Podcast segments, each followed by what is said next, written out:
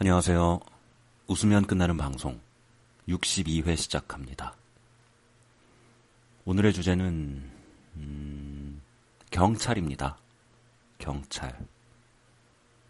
제가 경찰을 참 무서워하거든요.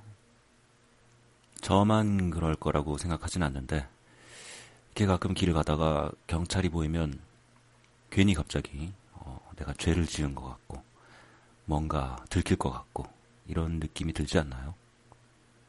음주 단속이라도 갑자기 만나면 어, 술을 안 마셨는데도 괜히 저 기계가 고장나서 나를 음주로 판정하지 않을까 막 이런 생각이 들기도 하고 참 소심합니다.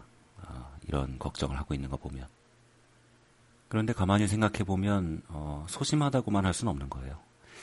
억울한 사람들이 많이 있잖아요. 억울한 일을 당해서 감옥살이를 한다든가 또 사형을 당한다든가 이런 분들이 역사에 흔하게 있습니다.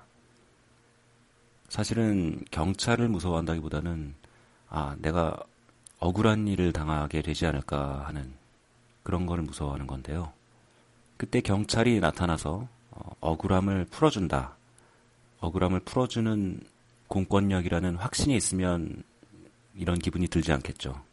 하지만 보통 공권력에 의해서 어, 억울한 일들을 당하니까 결국 이건 어, 공권력에 대한 불신이기도 하죠. 어, 제 소심함을 어, 어떻게든 변명하려다 보니까 공권력에 대한 불신 얘기까지 어, 나오고 있습니다.